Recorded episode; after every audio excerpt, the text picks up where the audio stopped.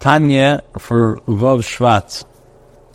Returning now to the original point that the Rasha cannot begin serving Hashem with love and fear before he does tshuva. The Rebbe says, "He pinas tshuva tato." This is the lower category of tshuva. La'alis hate tato. To the lower hay is raised up. The hakimo menifilaser shenafla al from its fall into the forces of evil of klippus.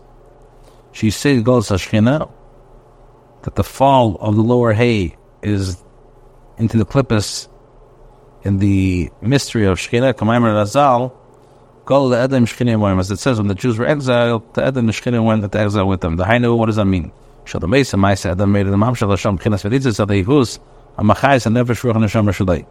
The spiritual sense in terms of a, a service of Hashem, statement means that one acts like Edom, when he says he degrades and draws down to Edom, to the Klippus, the divine spark which vitalizes the Nefesh Ruach Neshama with godly, holy life. Nefesh which is clothed in the animal soul Klippus, Shevelibi Kolo Asmali, which is clothed in the animal soul Klippus, situated in the left part of the heart. As long as he remains wicked, the animal soul reigns over him, dominating his small city, his body. And Nefesh Ruach Neshama, Kushim Begela, and Nefesh Ruach are held captive and exiled under it.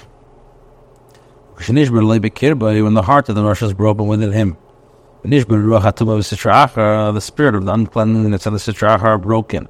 The sport of the forces of evil are dispersed.